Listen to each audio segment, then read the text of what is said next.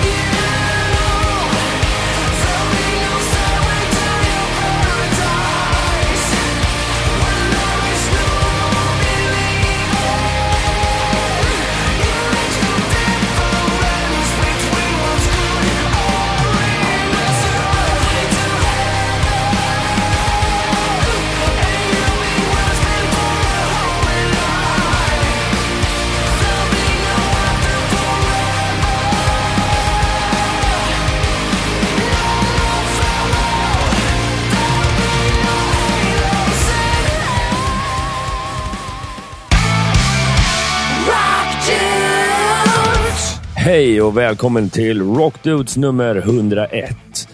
Och vad ska vi bjuda nu då på det här första avsnittet efter 100-avsnittsjubileet?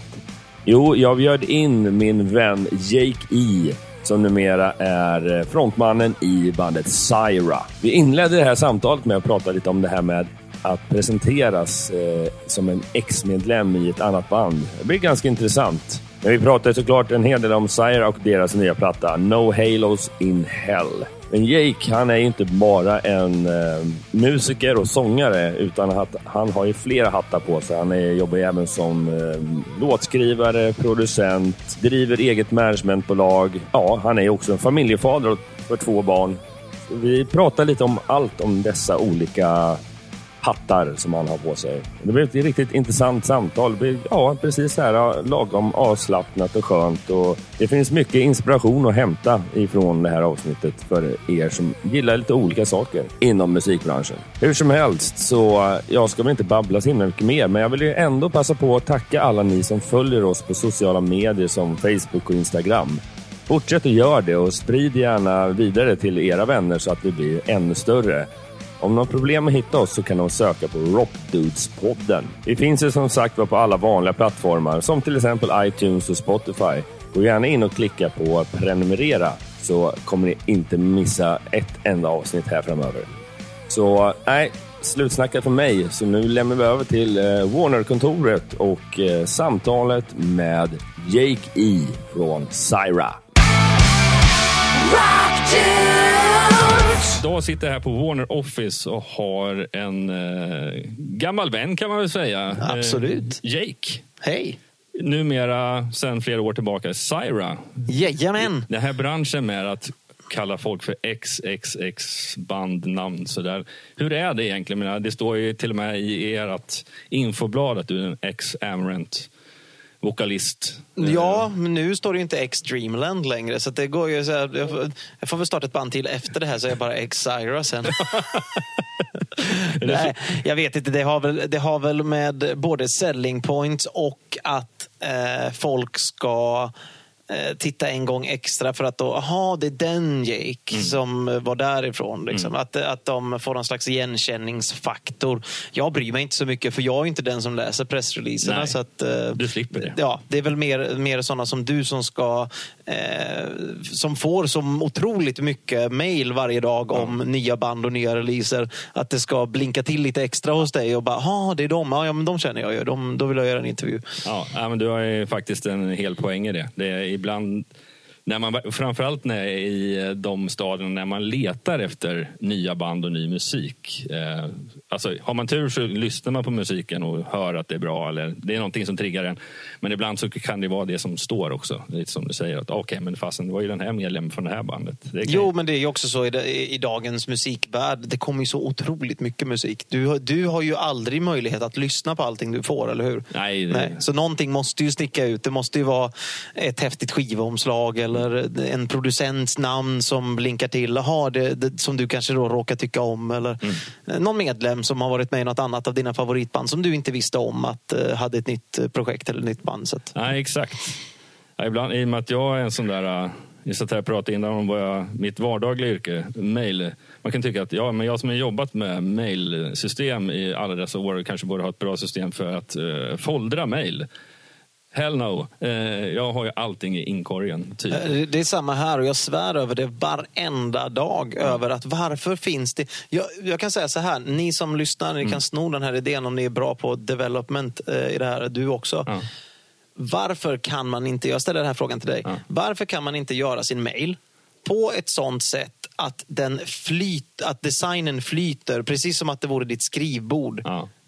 Eh, och på, på så sätt bara få upp en folder view där allting är överskådligt. Ja.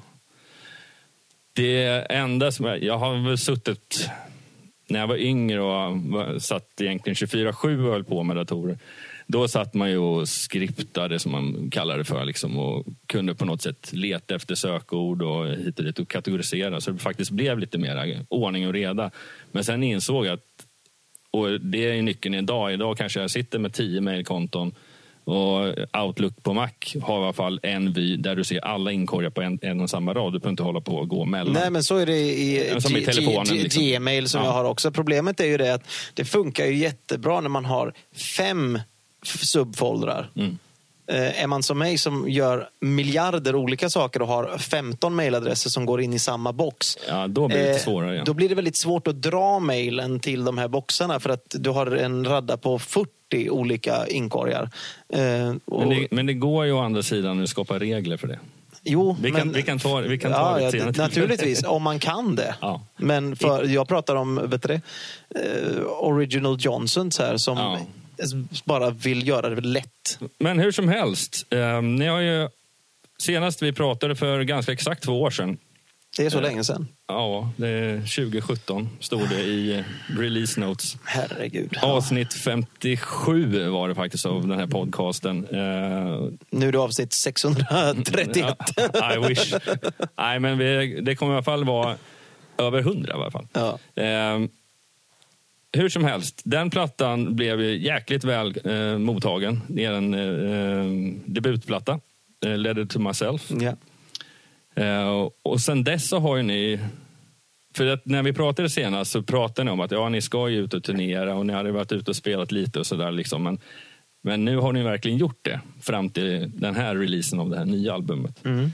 Eh, vad kan du berätta om den, den resan som ni har gjort hittills? Jag trodde väl faktiskt, om man ska vara riktigt ärlig, att det skulle ta lite längre tid att etablera sig på marknaden. Ehm, Man ser ju alltså, runt omkring alla de här nya banden som kommer. ehm, Släpper en, flera skivor innan det liksom tar fäste riktigt. Ehm, nu har ju vi som sagt, som du pratade om det här med X och X och X. Vi får, har ju fått mycket uppmärksamhet av vad vi har kommit ifrån tidigare naturligtvis. Men, men eh, det kändes som att vi fick väldigt bra respons som du sa på, på plattan. Vi fick bra recensioner. Vi fick eh, eh, många bokare som fick upp ögonen för oss och sådär. Så att vi åkte ut och spelade väldigt, väldigt mycket. Vi, vi har ju Sabaton att tacka väldigt mycket för att vi fick åka med dem på Deras USA-turné, Ja? USA-turné med dem och Creator. Det, det gjorde att bandet eh, växte väldigt snabbt i USA.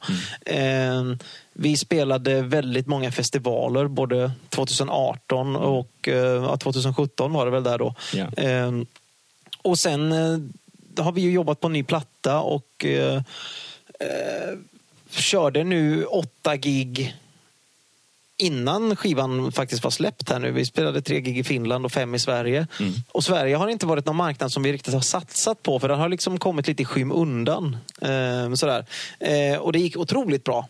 Eh, så att det, det, det känns fantastiskt att eh, vara inne i karusellen igen och det, det känns som att vi liksom har börjat eh, kunna få ansiktet över vattenytan lite grann. Du vet, de här, de här två åren har varit ett kämpande att liksom slå sig in på marknaden. Men nu, nu känns det som att eh, många vet vilka Syra är. Och det, det är viktigt. Ja, det är riktigt häftigt. Det är såklart att precis det som vi inledde med att ni har ett bagage med er gör ju att era namn är i alla fall om inte väldigt kända, så smått kända för väldigt många inom genren. Eh, och sen var det extremt kul att höra att ni även börjar att det kom mycket publik även på era Sverige-gig. För att just den här typen av genre inom metal är ju väldigt mycket fokus på Tyskland och övriga Europa kanske och till viss del USA om det, man får det att funka. Absolut. Eh, men det är alltid kul att slå lite i hemlandet, tänker jag. Ja, men det har alltid varit så med alla mina band jag har varit med i. Så har man alltid tänkt utomlands först och så har man alltid tänkt så att ja, men Sverige har man alltid kvar. Mm. Fast det är ju inte riktigt så. Man måste ju kämpa på alla territorier och man måste ju också... Det är lite, det är lite som att föra ett krig. Eh, att, att eh, man, man, man måste ha kvar trupper på alla, i alla regioner. Liksom, för att flyttar man några någon annanstans så är det någon annan som är där och, och, och tar det där, den där landremsan med en gång. Mm. Liksom. Eh, så att man, man måste hela tiden åka fram och tillbaka som en jojo för att liksom, hålla kvar sin position och mm. bygga upp den till någonting starkare. Mm. Um, men lite som du säger att uh, ja, man måste kämpa för att få upp uh, storleken på bandet uh, och så vidare. Men ni släppte ju ändå första plattan via Spinefarm, vilket var ett skivbolag du har jobbat med mycket förut i yes. Amarant bland annat. Men den här nya plattan, No Halos in Hell, släpper ni via Nuclear. Yes. Var det ett mål, eller har det varit ett, ett drömmars mål att jobba med just Nuclear? För de är ju väldigt heta inom just metal. Jag ska börja och säga det att jag har, vi var ju signade på Universal mm. Finland mm. som distribuerades då i USA via Spinefarm Records. Och jag har varit jättenöjd med dem under mm. alla år som ja. jag har varit där. Det har varit ett otroligt givande samarbete. Vi har aldrig liksom haft några problem på något sätt. Men sen dagen jag började jobba i skivaffär när jag var 16-17 liksom, så var ju alla mina favoritartister kom ju från Nuclear Blast. Liksom. Mm. Eh, och eh, eh, har ju alltid sett vilket otroligt bra jobb de har gjort för sina artister och eh, hur många bra band som de har eh, tagit från noll till liksom hundra. Ja. Eh, och det har väl alltid funnits liksom något mål där att någon gång samarbeta med dem. Så att när de approachade oss och eh, ville släppa den här plattan så hade vi en möjlighet att eh, faktiskt göra det. Mm. Eh, och eh, Jag tror också att det kan vara bra att jag menar, vi, vi splittade med Universal och Spinefarm på ett väldigt, väldigt go, bra, bra sätt. Liksom. Det var inga onda miner på något Nej. sätt. Utan jag tror att det är viktigt att man inte fastnar i den här bekvämlighetsrollen. Mm. Eh, det kan ju vara vad som helst. Jag menar, jobbar man på ett jobb för länge så blir det liksom, du tappar motivationen. Och det handlar ju om båda sidor av myntet. Mm. Alltså, skivbolaget i, i det här fallet då kanske är din chef. Ja. Eh, tycker att ja, ja, men du jobbar ju där ute på golvet och du verkar ju trivas. Så att jag lägger inte ner någon tid på att försöka få dig att promo bra, liksom. promotas liksom. till någon högre tjänst för att du verkar ju trivas där. Ja. Eh, och, och, och, bandet då, i det här fallet du, blir ju liksom kan bli bekväm i att jo, men det går ju ganska bra och vi säljer ju lite skivor och, alltså sådär att, och, och vilket gör att man inte vill tas upp till nästa nivå heller. Utan att det blir bekvämt från båda håll och då händer det ingenting. Liksom. Utan man behöver lite det, new fire. Liksom. Ja, och det blir ju lätt så att till slut så, så drar man det att man tycker sig att man är bekväm själv, man har det bra och precis som säger, chefen ser att du mår bra då lägger de inte manken till att du ska må ännu bättre. Men någonstans så gror det i en. Exakt. I de flesta i alla fall. Att man faktiskt vill utvecklas och göra någonting nytt.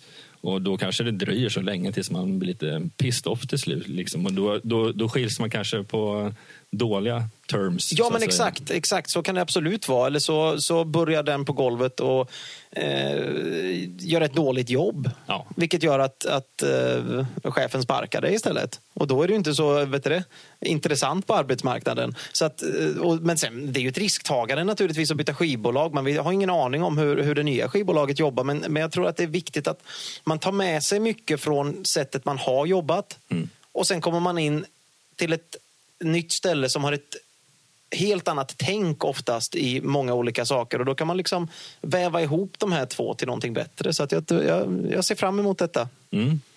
Ja, det är kul.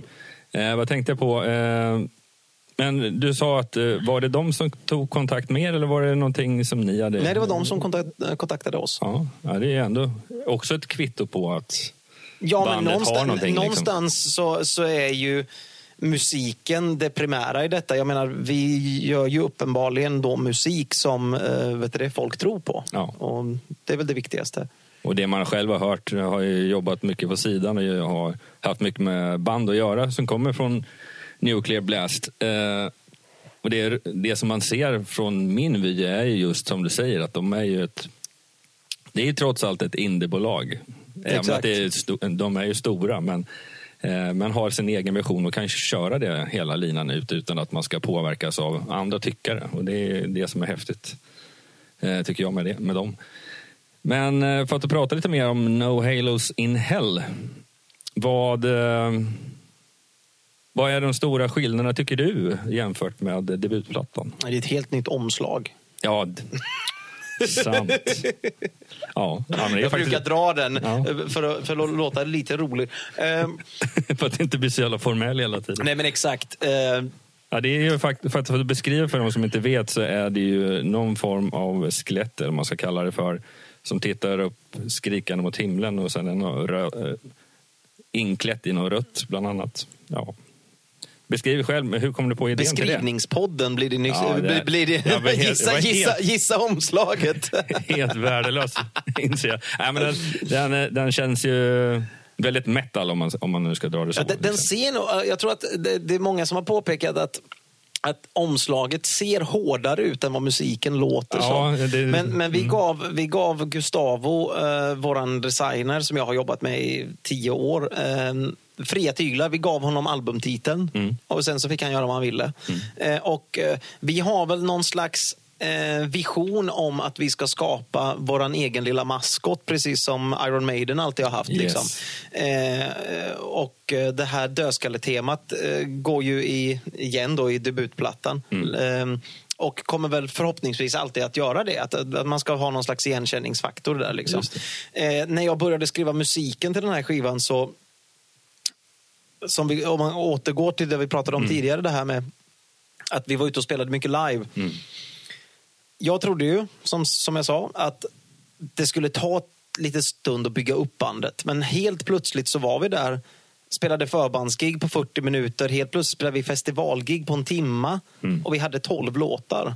Ja, Och, och då helt plötsligt så sitter man där och Jaha, vilka låtar ska vi spela? Ja, alla plus trumsolo och ett gitarrsolo och något improviserat gibberish emellan för att täcka 60 täcka minuter. liksom. 60 minuter.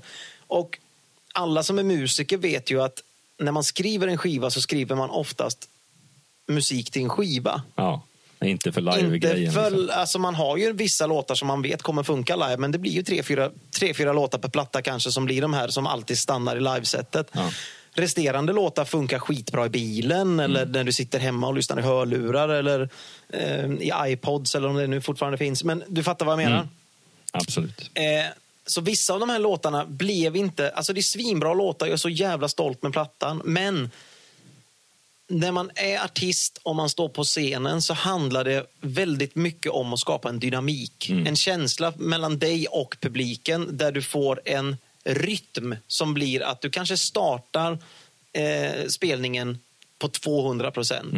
Sen kanske du går ner lite, tar ner tempot, klappar händerna-låtar för att sen ta upp det, ta ner det och sen avsluta med ett bam. Du kan ju göra detta på vilket sätt du vill, men du vill ha den här eh, berg och dalbanan lite grann så att, så att man liksom hinner andas och man hinner liksom hoppa och man... Eh, ja, du fattar vad jag Ja, menar. ja. Problemet vi hade med första plattan var att det var många låtar där som... Det var lite för... Vi är ett väldigt ener... Jätte, vad heter det? Energiskt. Energiskt heter det på svenska. Ehm, band och vissa av låtarna, vi kunde liksom inte hämta hem den här energin som vi ville ge på scenen. Så lång utläggning, men när jag började skriva låtarna på den här plattan så tänkte jag enbart på att nu så är vi ett liveband. Vi är jävligt bra live. Eh, vi har mycket energi. Jag måste skriva låtarna ut efter den plattformen. Att alla låtar på den här skivan ska kunna plockas in i ett liveset. Vi ska kunna spela den här skivan från eh, vet du det, början till slut. Ja. Utan problem. Så det, var, det är väl det som är det största, den största skillnaden i eh, musiken. Att, att vi har försökt att fokusera det på live-biten så mycket Ja. som möjligt. Liksom. Att, att, att låtarna ska kunna sjungas med i och att det ska vara lätt att ta till sig dem. Och, ehm, att de ska fungera i live-sammanhang helt enkelt. Gör ni även, har du, hade du även tanke på att man... Jag kan ju tänka mig att just på skiva ibland komprimerar man ihop det, i alla fall längdmässigt.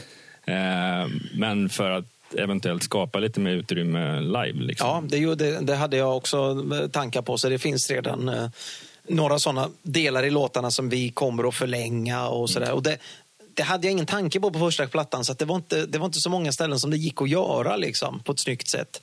Men nu har jag redan tänkt ut det när jag skrev dem, att okej, den här partiet kan vi göra längre, här kan vi ha ett sjunga med-parti med publiken eller sådär. Exakt. Så att, För det är det som man själv tycker att det, ja, många sådana här storheter. Jag, ja, det finns ju många band med det liksom, men med vissa låtar kan ibland bli en minut extra, ibland tio minuter extra beroende på vilken energi publiken har. Liksom. Men det, när man väl lyssnar på det efterhand kan man tycka att ja, det blir bara ett jäkla tjatande om och om igen. Men det, alltså, man, får som, man sitter nästan här och tänker på någon viss låt med någon viss band och kan få gåshud av det fortfarande just av det här live-momentet som händer. Liksom. ja, Maiden är ju bäst på det till exempel. Mm. Så det är, nej, det är kul, men det blir ett litet annat sätt att tänka i alla fall, tänker jag, eh, låtskrivarmässigt. Ja, ja, absolut. Jag har aldrig riktigt fokuserat på det sättet förut. Men eh, vi har ju testat många av låtarna. Jag tror vi har testat sju av låtarna hittills på de livespelningarna som vi har haft. Eh, och det var riktigt roligt och det var också otroligt kul att se att responsen från publiken var precis den som jag hade förväntat mig. Mm. Om jag ändå snackar turnerande och plattan släpps 15. 15 november och det kommer vara några dagar eh, efter det här avsnittet släpps. Då. Så att skivan finns där ute, ut på Spotify och till den närmsta skivbutik kanske också. Hur ser närmsta tiden livemässigt ut då? Vi börjar eh, Europaturné samma dag som plattan släpps. Vi börjar i Karlstad eh, och Malmö och sen så åker vi ut i Europa tillsammans med Battle Beast. Eh, och så är vi ute i fem veckor. Så att vi kommer att vara i Tyskland, Tyskland, Belgien, Holland, mycket England. Eh, vi åker till eh, Skottland. Eh, såna delar. Jag har inte spelat så mycket i UK. Eh, Nej, just jag har också varit lite så här nervöst över att det här med Brexit-kaoset och se hur Ja. det ska gå med allting. Liksom. Men det ser ut att lugna ner sig nu ett litet Ja, tag framöver. det- Den här turnén klarar sig. Den här turnén klarar sig, ja. Eh, Men eh, Österrike s- och Switzerland säger jag, för jag kan inte säga det namnet på svenska utan att eh, uttala det fel. Schweiz. Schweiz. ja, exakt.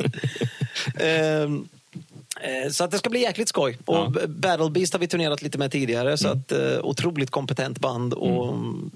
gillar deras musik skarpt. Så det ska bli jätteskoj. Men det är tydligt att det är eran eh, headline-turné så att säga? Eller? Nej, nej, nej, nej, det är deras headline-turné. Vi åker med dem. Ni Vi åker med, dem. Det är tvärtom. Ja.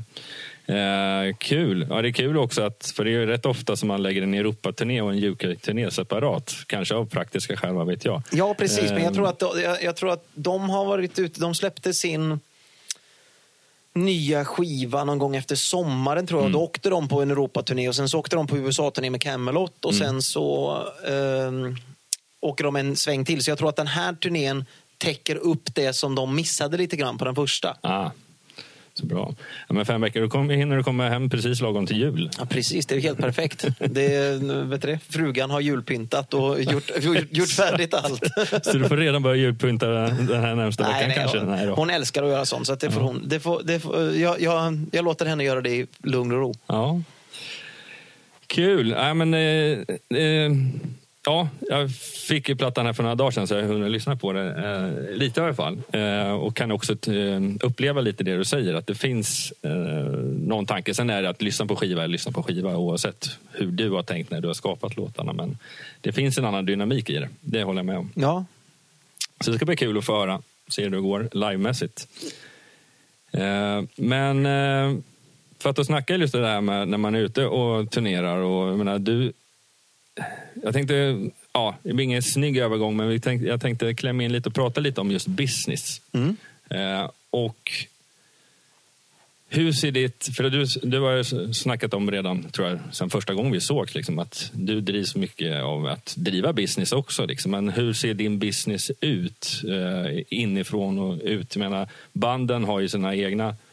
Eh, ja, tappar jag ord här, men eh, varumärken Ja. eh, i sig. Liksom. Sen eh, i vissa fall så är det rena bolag för bandet och i vissa fall så ingår det som ett varumärke i ett annat företag. Ja, för mig har ju musikbranschen, att vara artist, eh, har ju eh, totalt gått ifrån att vara den här eh, personen som man ville bli när man du vet, växte upp och man såg du vet, posters på you know, Bon Jovi och Europe och allting sånt där. Det, det är liksom sekundärt nästan i dagens... Jag menar, det är ju det jag älskar. Men av tio timmar på ett dygn så lägger jag ju ner nio och en halv på allting som är bakom. Liksom. Det är ju allting från att uh, hålla kontakten med skivbolag, göra upp uh, releaseplaner, det är till att uh, planera ett och ett halvt år i förväg, uh, hålla kontakt med sponsorer, uh, se över eh, allt material som man har. Jag menar, det är ju en turnerande cirkus i, i, i form av equipment. Liksom. Eh, sen så vid sidan om att man driver flertalet bolag bakom ett band. Eh, man har ju eh, olika bolag för olika saker. Liksom, och då sitter man i styrelsen och så Ja. gör man upp ekonomiska kalkyler och Ja. sådana här tråkiga saker. Sen driver jag även ett eget management där jag har tio band. Mm. Ehm, och eh, där kommer det in att vara deras pappa Ja. och liksom lära andra band hur man tar hand om sig själv. Hur mycket tid tar det ungefär? Ja, vi, är, vi är flera stycken som är anställda på, på det företaget. Så att jag eh, sitter som vd där och eh, då kan jag ha lite mer övergripande eh, oversight Mm. av saker och ting. Där jag går in och eh, eh, micromanager lite, lite grann kan man Men, säga. men då är det mer att du har samtal med eh, dina anställda eller har du Går, eller sitter du även har de här eh, mötena med banden i sig också? Ja, ja det, det har jag ju också, men jag låter ju då, äh, vet du det? Eh, Agenter eller agen- ja, eller managerna ja. de, eh, de har ju eh, det övergripande ansvaret för saker och så eh, sitter jag högst upp och kontrollerar saker. Liksom. För annars hinner jag inte jag. Men- Eh, men sen, du sen, med- har jag, sen har jag vissa band som bara är mina, där, Ja. där, där jag driver. Liksom. Så att, eh, det, det är olika, men det är kul. Det är kul och då har man ju väldigt mycket kontakt med eh, jag sitter och har den här kontakten mot skivbolagen till exempel och eh, diskuterar nya releaser och sådär. Och sen driver jag förutom det även ett eh, bolag som sysslar med merchandise. Eh, så att jag, jag, jag har väldigt lite fritid. Ja, det låter verkligen så. Jag känner mig inte kanske starta massor Och- med olika bolag, men ja, Nej, och, och två barn då på det. Precis, fru och barn Ja. dessutom. Nej då, men, men eh, du känner att du, du har ändå balans? Ibland har man balans, ibland har man inte balans. Och, och, eh, en av anledningarna till att jag startade det här managementet från början var ju för att jag inte visste riktigt vad jag skulle göra efter att jag slutade mitt förra band. Jag hade inte bestämt mig riktigt om jag skulle fortsätta med musik eller om jag skulle satsa mer på min skådespelarkarriär eller om jag skulle ta ett vanligt jobb eller du vet sådär. Så det, det, det blev någonting som kom in mitt emellan och sen så växte det och blev större och större och så, ja, Men har ni fått bra eh, tio band? Eh, Ja, det finns många som vill eller kanske har provat på att starta något bolag för att just driva management eller no någonting inom de här benen som finns i musikbranschen. Men med de här tio banden ni har, eh, rullar det på bra? Ja, absolut. absolut. Vi har ju eh, bland annat, eh, vi signade precis ett nytt svenskt band som heter Through the Noise. Ja, okej. Eh, fantastiskt duktiga killar från eh, Skåne. Eh, The Last Band eh, från Göteborg. Hardcore-killar som Mm. jag tror har en lysande framtid för sig. Och, vi har Ängel Mm. bland annat. Vi har många mm, otroligt duktiga band. Så Mm. att, eh, Ja, det är kul, för att det känns som att jag vet inte hur man ska beskriva det, men jag, eh, alla gånger jag pratat med dig, du har alltid gillat och det här med, som du beskriver förut, micromanagement. Du har alltid gillat och sen om det beror på att du har något kontrollbehov eller inte, eller om du bara älskar det. det Jag tror inte att det handlar om att jag har ett kontrollbehov. Jag tror att det handlar om att, att eh, eh, eh, avsaknaden av eh, struktur och kontroll från mina eh, vet du, medarbetare. Ja. Att det har alltid varit så här, eh, utan att snacka skit om folk, eh, varit så att jag tror att många människor känner igen sig. Mm. Att om du är i ett rum och så säger man att eh, okej, ska vi kolla på film, säger någon. Mm. Ja, säger alla. Mm. Men det är ingen som går och fram till filmhyllan och v- frågar ska vi se på den här filmen. Nej. Utan alla sitter tyst och väntar på att någon ska ta kommandot. Ja. Och jag tror att det är där jag har fått steppa in jämt. Ja. Och, och i alla former Mm. där jag har varit tvungen att ta ledarrollen. Mm. Problemet med att ta en ledarroll ofta är att det är väldigt många människor eh, och nu pratar jag om människor överlag, som alltid får åsikter efter att ledarrollen har börjat med en sak. Mm. Okej, men då kollar vi på den här filmen då, för det är ju ingen som har en eh, idé. Och så sätter man på den och halvvägs in i filmen så jag ville se den andra filmen. Ja, just fast det. det sa du ju inte från början. Ehm, så att det har nog inte någonting med kontrollbehov från min sida utan det handlar om att man, driv- få, man, man, man har en drivkraft till Ja. att komma framåt. Exakt. Och det är, du har varit den naturliga ledartypen helt enkelt, eh, som person. Jag är nog egentligen inte alls den naturliga ledartypen i mig själv, men jag har varit tvungen att ta den rollen. Ja. Alltså, förstår vad jag menar? Ja, ja absolut. Jo, det, det finns ju alltid, man kan alltid vrida och vända lite på det. Jag, Jag har, aldrig varit, jag har aldrig varit den personen som har velat ses och höras. Eller, jag har aldrig varit den här eh, typiskt du vet, narcissistiska artisten som liksom tittar på mig. Mm. Eller du vet, eh, eh, jag är viktigast. Jag har aldrig någonsin varit på det sättet. Liksom. Nej. Nej, men det, det, man känner bara att eh, jag kan känna så väldigt mycket.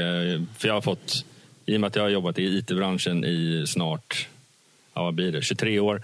Eh, och många har ju frågat, är det inte dags för dig att bli chef? Liksom? Men chef för mig, det är inte slutmålet här i livet att bli. Men däremot så har man varit inne och agerat som att man vore chef. Precis lite så som du berättar. Eh, och så fort jag hamnar i en grupp så... eh, Oj, nu är det jag som har slarvat. Du, du, du, du. Metallica så. Ehm, I varje fall, men då har jag... Och jag har varit rätt nöjd med att ha det så. Sen kan jag tycka det är jobbigt ibland. Ja, för att I mina sidoverksamheter som Rockbladet, den här podcasten. Den här podcasten är vi bara två stycken, så där är inte, det är en liten no-brainer. Men så fort man är inne med massa människor så slutar det alltid med att ja, det är en själv som får ta tag i saker. Men det är att jag också bara vill få saker gjorda. Jag har inte så mycket så här kontrollbehov att det ska vara på ditt och ditt. Och så, eller på ett visst sätt. Men eh, däremot så vill man ju att ja, för att vi ska nå dit fram så måste de här tio sakerna bli gjorda. Exakt. Och vissa saker gör jag, eller så får jag säga till någon annan att göra dem. Liksom. Ja, och där är också ett, ett, ett stort problem i, i uh, sådana här saker. När man, när man då tar ledarpositionen Mm. och delegerar saker. Då säger folk, nej det tycker inte jag är roligt. Nej, Nej. Men vem ska göra det då? då? Ja, Du kan väl göra det? Ja, då fick jag ytterligare en sak på mina axlar. Liksom. Ja. Det är jag så otroligt glad för i Syra kan jag säga. För i, i, i Syra så har jag för första gången tagit in ett management som tar hand om oss. Så jag är co-management kan man säga. Jag tar hand om de dagliga rutinerna med att boka flygbiljetter eller eh, bla bla bla. Medan de stora eh, turnébitarna, bokningsbolag, skivbolag, där håller jag mig undan. För att inte ha den här mismatchen med artist management. Att lämna den utanför lite grann. Slippa sitta och byta hattar. Och, Ja, men precis, exakt, exakt. Eh, och eh, jag tror att det är ganska bra. Sen samarbetar vi i Syra något otroligt bra. Mm. Eh, jag har fortfarande ledarkepsen på mig oftast. Men säger jag till någon att kan du göra det här så görs det. Mm. Eh, och eh, vi har också otroligt mycket erfarenhet inom bandet där vi är flera som har samma inställning som jag. Just det. Och det är viktigt. Men, men har dessa människor haft det sedan tidigare? Ja, ja eller? Mm. absolut, absolut, absolut. Ehm, eh, Oige till exempel, Mm. våran eh, gitarrist, han eh, har ju jobbat på skivbolag själv i många, många år. Ja, ja. Så att eh, han kan ju branschen och de här bitarna. Så att det, det, det är en otroligt stor resurs. Ni har en bra erfarenhetsbank från, all, från alla individer som sådant. Precis. Eh, Men sen, sen eh, ja, förra gången vi hade dig med så hade vi med Peter som sagt som var basist då. Sen hoppade han av Syra. Ja, han startade, senare. han startade ju ett bryggeri Yes. precis samtidigt som... eh, Han, han, eh, det var väl precis lite innan som eh, Daniel, då förra trummisen Mm. i In Flames, startade ett bryggeri som Peter sen köpte in sig i. Eh, och han hade väl lite samma inställning som jag hade till Syra. Att, Mm. att det kommer ta ett tag innan det här vinet liksom... ehm, Når sin marknad. Liksom. Ja, ja, men liksom... eller- eh, Når sin fulla. Når sin fulla ålder. Liksom. Mm. Du, du vet, det kommer ta lite... Det kommer vara lite strögig här Mm. och där i början och sådär. Men det small ju med vårt band Mm. med en gång. Och precis samtidigt så small ju hans bryggeri till. eh, så att han, var ju, han har ju också en restaurang och 2112. Så att ehm, eh, han hann helt enkelt inte. Nej, plus att han hade väl ett, som du också, ett antal bolag till som han Ja, tar hand exakt. om, exakt, att, exakt. Och vi är ju fortfarande otroligt goda vänner. Det har vi Ja, varit i 20 år. Liksom. Så att eh, Peter hade ju förhandslyssning nu på våran platta när vi spelade i Göteborg för några veckor sedan. Eh, och, sådär. och ingen skulle bli gladare än jag om han kunde komma tillbaka och spela bas. Det Nej, finns ju en anledning till att vi fortfarande inte har någon basist. Men ni har inte ens basist live heller? Nej, Eller? för vi, vi satte ihop det här bandet av den... Eh, vi, vi ville ha ett band där vi kände att vi var Blood Brothers. Liksom. Mm. Att vi ville åt samma mål. Vi ville eh, ha ett fungerande gäng som funkar i turnébussen. Vi ville inte ha något jävla backstabbing eller Nej. skitsnack. Eller, alla är kompisar och vi, vi vill samma sak Mm. med både musiken och våra karriärer. Eh, och det är otroligt viktigt. Mm. Eh, och därför har vi inte sökt efter någon ny basist för att Peter var perfekt. Mm. Och ehm, vi kan eh, antagligen ha en basist någon dag men då måste den basisten bara en sån här skänk från ovan att oj, du ska ju vara med och spela med oss. Ja, exakt. Han måste passa in i pusslet. Liksom. Eh, I rent övrigt. Och så var det ju med, så var det ju med Marcus som, som fyller in för Jesper nu. Ja. Ehm, det var ingenting vi sökte efter utan det var bara av någon jäkla...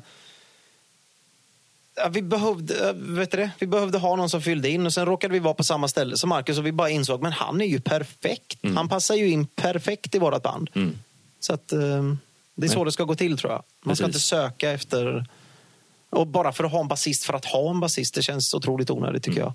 Men är Jesper tillbaka till eh, Europaturnén sen? Eller? Nej, han kommer inte vara med. Han är fortfarande, han är fortfarande ledig. Cool. Men, eh, Men han är, jag ska bara Ja, tillägga det. Att han han, är är, han är fortfarande med i fortfarande bandet. Och han, han är en av dem som jobbar bakom liksom, och gör saker på vardagarna med andra. Alltså, sitter och skriver musik och sådär. Eh, det är bara det att han... Det är för jobbigt för honom att vara ute bland mycket människor. Liksom. Han, Ja. han har eh, jättejobbigt med... Han har ju blivit fri från droger och alkohol flertal gånger. Liksom, och han, ehm, han kämpar med sociala problem helt enkelt. Ja, exakt. Och det är många med honom som upplever det här, liksom att eh, just när det ena problemet försvinner så kan det ju... Det, det, ju det, nästa- finns det flera nivåer ja, men på precis, det. Man kommer ju in i verkligheten. Men han har vårt fulla, fulla stöd. Ja, till ja, två- 2000 procent. Coolt. Eh, men vad... Alltså, ni pratade ju om att det här bandet var ju, trodde ni skulle ta lite tid att komma igång, men det small direkt och nu är ni ut med en ny platta, ska ut på en fem veckors eh, turné här tillsammans med Battle Beast. Om du pratar både drömmar och, vad, och sen en realistisk plan om vad du tror kommer hända de närmsta två åren med den här pla- nya plattan. Eh, Du vet ju redan i och med att du, ni har ju redan planerat i 18 månader framöver. så att du får ju välja vad, vad drömmarna är. Men skiljer sig drömmarna någonting emot den planen som redan ligger? Nej, mina drömmar. Jag har sagt det här i alla intervjuer sedan jag blev eh, professionell eh, artist från dag ett. Och min dröm är att ha Iron Maiden som förband. Ja. Det är min dröm. Det kommer aldrig att upplevas antagligen. Men jag menar, vad är meningen med att leva om man inte siktar högt, eller hur? Eh, Men eh, eh, det är naturligtvis ett, eh, ett skämt, men med en gnutta hopp i. Ja. För att jag menar, jag sysslar inte med någonting av det jag gör utan att ha målet att det ska bli världens största band till exempel. Nej. För att jag menar, jag, jag, jag, jag kan inte gå in halvhjärtat till någonting. Mm. Utan det jag gör, det gör jag. Och jag vet att jag vill komma hit. Kommer jag då halvvägs så har jag ju gjort en otrolig eh, resa. Mm. Men om jag har som mål att någon dag få spela på inte fan vet jag, Sandvikens pizzeria. Mm. Då kommer jag antagligen att bara att ta mig till någon fritidsgård någonstans. Ja, om man nu anser att pizzerian är bättre än fritidsgården. men du fattar Ja, vad jag ja, menar. ja. Eh, Så att, eh, det är väl så. Men, men målet med den här plattan är att komma ut och nå ut till så mycket människor som möjligt. För att, det var väl ett av de största problemen vi hade med första plattan. Att vi hade en fantastiskt bra produkt, men den nådde inte ut. Alltså, folk kommer än idag och två år senare och bara “jag hörde precis i den första plattan, det är det bästa jag hört”. Mm. Men de fick inte höra den när den släpptes. Nej. Och det är ju det svåra i det här bruset som finns idag. Att det släpps ju så otroligt mycket eh, skivor. Liksom. Mm. Ehm, Men du som ändå är insyltad, om vi benar ner lite i det. Du som ändå sitter och jobbar mycket med olika delar eh, när det gäller just releaser och här saker och har med andra band att göra också. Hur, i med att du, som du sa, ni har tagit in ett nytt fräscht band. Alltså hur planerar man för att få så mycket uppmärksamhet? Eller planera, hur, hur, hur gör man för att få så mycket det uppmärksamhet? finns som ju ingen plan för detta. För Nej. vissa artister så funkar det ju att vara på rätt plats på, på rätt tidpunkt. Mm. och, och inte fasen vet jag, köra på en älg i skogen och så Mm. får du massor med headlines på det. Inte för att det var meningen, men att det bara blir en grej av Mm. det. Ehm, försöker någon, det var jävligt dålig eh, vet du det, eh, grej, men, men, men du fattar vad jag menar. Ja. Eh, försöker, oavsett vad det nu än är, försöker sen nästa artist göra samma sak så kan det slå helt bakut. Eller det får ingen uppmärksamhet alls. Nej, och det kan ju vara för etablerade artister med nästa skiva också. Liksom, att, Absolut, det eh, det, det, jag, tror, jag tror inte det finns... Alltså, om det hade funnits en... eh, ja, en, en plan eller en ritning på så här blir man Beatles. Då hade ju alla band varit Beatles. Liksom. Ja, det hade varit. Men det är mer att man kan, i och med att man jobbar ju mycket med planering långt framöver, men så vill man ju även leva i nuet och se vad som händer när man väl kanske släpper en produkt. Så det är mer bara att Jag tror att det är en hur sak som är väldigt... är man Nej, men en sak som är påverka? väldigt viktig, som jag tror som jag också är väldigt dålig på, det är att hålla sig uppdaterad med vilka sociala mediafunktioner som, och vilka kanaler man använder. Yes. Och det tror jag att det är väldigt många eh, skivbolag och artister, och inklusive mig själv, som hakar som är, som är flera år bakåt i tiden. Mm. För att det drivs av folk som är en viss åldersgrupp. Ja. Medan de som är den egentliga ehm, eh, target group, alltså Mm. kids liksom. Jag, menar, jag till exempel, jag vet knappt vad det här eh, eh, som alla håller på med, med vet du Snapchat heter det. Ja, det. Det är ju tydligen hur stort som helst. Jag har ingen aning om vad Det det har till är. och med kommit en ny som jag inte heller kommer ihåg namnet Nej, nej, på men, just nu. men nu, att så hålla sig eh, uppdaterad på de här bitarna och, och, och, och, och se hur man gör. Men man hinner inte. Nej, det, det hinner man inte. Det är alltså, nu, nu som först så börjar ju vissa skivbolag anställa renodlade social media engineers. Mm, precis. Eh, och, men å andra sidan, man måste ju hela tiden titta på målgruppen och era målgrupp kanske inte riktigt är människor 8 till 22. Liksom. Nej, Eh, men du förstår, du men- förstår men- min tanke vad jag menar. Absolut, jag, menar ja, men det- ja, även- det- jag tror att det är så här, förlåt att jag avbryter det, men Nej, jag, tror det, jag tror att det är så här att när jag började med musik och det här sociala nätverket och de sociala plattformarna blev viktiga, då lärde man sig att Facebook is the shit. Mm. Och sen så tror man att det är det hela tiden, men så inser man nu att det är inte alls det. Nej. Det är inga som använder Facebook till det och algoritmerna har ändrats så att folk ser inte vad du postar. Eh, du måste liksom hålla dig up to date med de här grejerna hela tiden. Ja, och, det, Och sen är det också så här att det är olika i olika länder. Yes. Någonting som funkar i Sverige funkar inte i Danmark. Nej. Och då tänker man, det är ju så nära. Ja, geografiskt ja, men det kan vara helt andra strukturer liksom. Ja, men det är bara en sån sak som eh, att använda Spotify som någon form av reklampelare. Det kan man göra i de marknaderna, länderna som där finns mycket free users till exempel. Liksom. För det har jag pratat med de folk som, ja, som Ömer i den här podden. Eh, att det går jättebra att marknadsföra artister i Spanien till exempel på ett mycket bättre sätt via Spotify. För där finns det så mycket gratislyssnare som har reklam istället. Liksom. Så, där kan, så, så där funkar sån typ av marknadsföring. Sen det jag själv har märkt jag har ju alltid haft något litet ben att ja, men i vissa tidpunkter på året för Rockbladet till exempel så använd, skickar vi ut lite nyhetsbrev. Vi försöker inte ösa på folk allt för mycket men det som jag märkt det senaste halvåret, året är att det är en kanal som börjar gå tillbaka. Och an, alltså, man får i alla fall bra respons på att det är högre rate av folk som både öppnar mejlet och klickar på länken Ja. än vad någon, som har gjorts på massa år innan. Så det är väl lite av det här som du säger att fastän jag vill eh, följa ett band eller jag vill följa det här då kanske man går och signar upp sig på ett nyhetsbrev för då vet jag att så länge mejlet kommer fram då kommer jag se det i varje fall. För att det är viktigt för mig.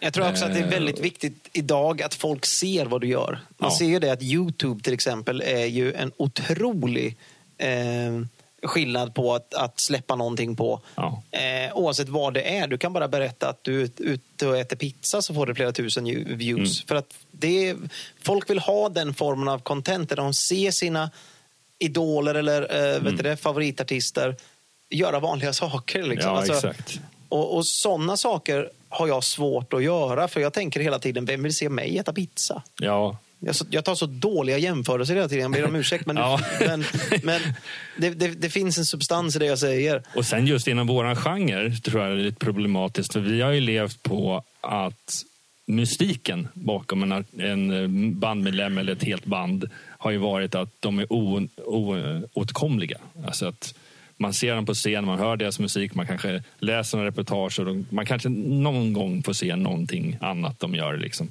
Eh, men det ska vara den här drömmen om att kunna se mer, men man får aldrig se det. Liksom. Den musiken har ju byggt upp hela hårdrocksgenren någonstans. Ja, men exakt. Och jag tror att just inom hårdrocksvärlden, även i moderna tider idag. Det är klart att unga band idag, de är ute på sociala medier på ett helt annat sätt eh, än vad de äldre är. Men eh, det är ju fortfarande lite det här. eh, Många pratar om det här att lite av mystiken försvinner.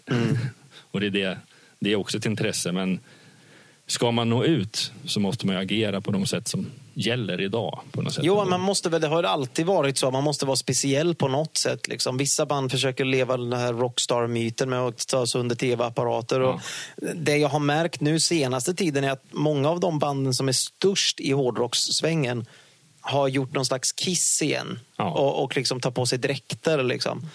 Eh, men då blir helt plötsligt musiken sekundär. Ja. Och jag vägrar ju att liksom försöka att hålla upp någon slags rockstar-ideal. Jag vill liksom försöka att förmedla budskapet eh, att jag är en vettig människa som har Mm. vet du, positiva värderingar och eh, sprida någon slags kärlek med min musik. Mm. Eh, och jag vill att min musik ska vara det som är i center. Ja. Jag vill att folk ska tycka om mig eller min musik framför allt före den musik jag gör.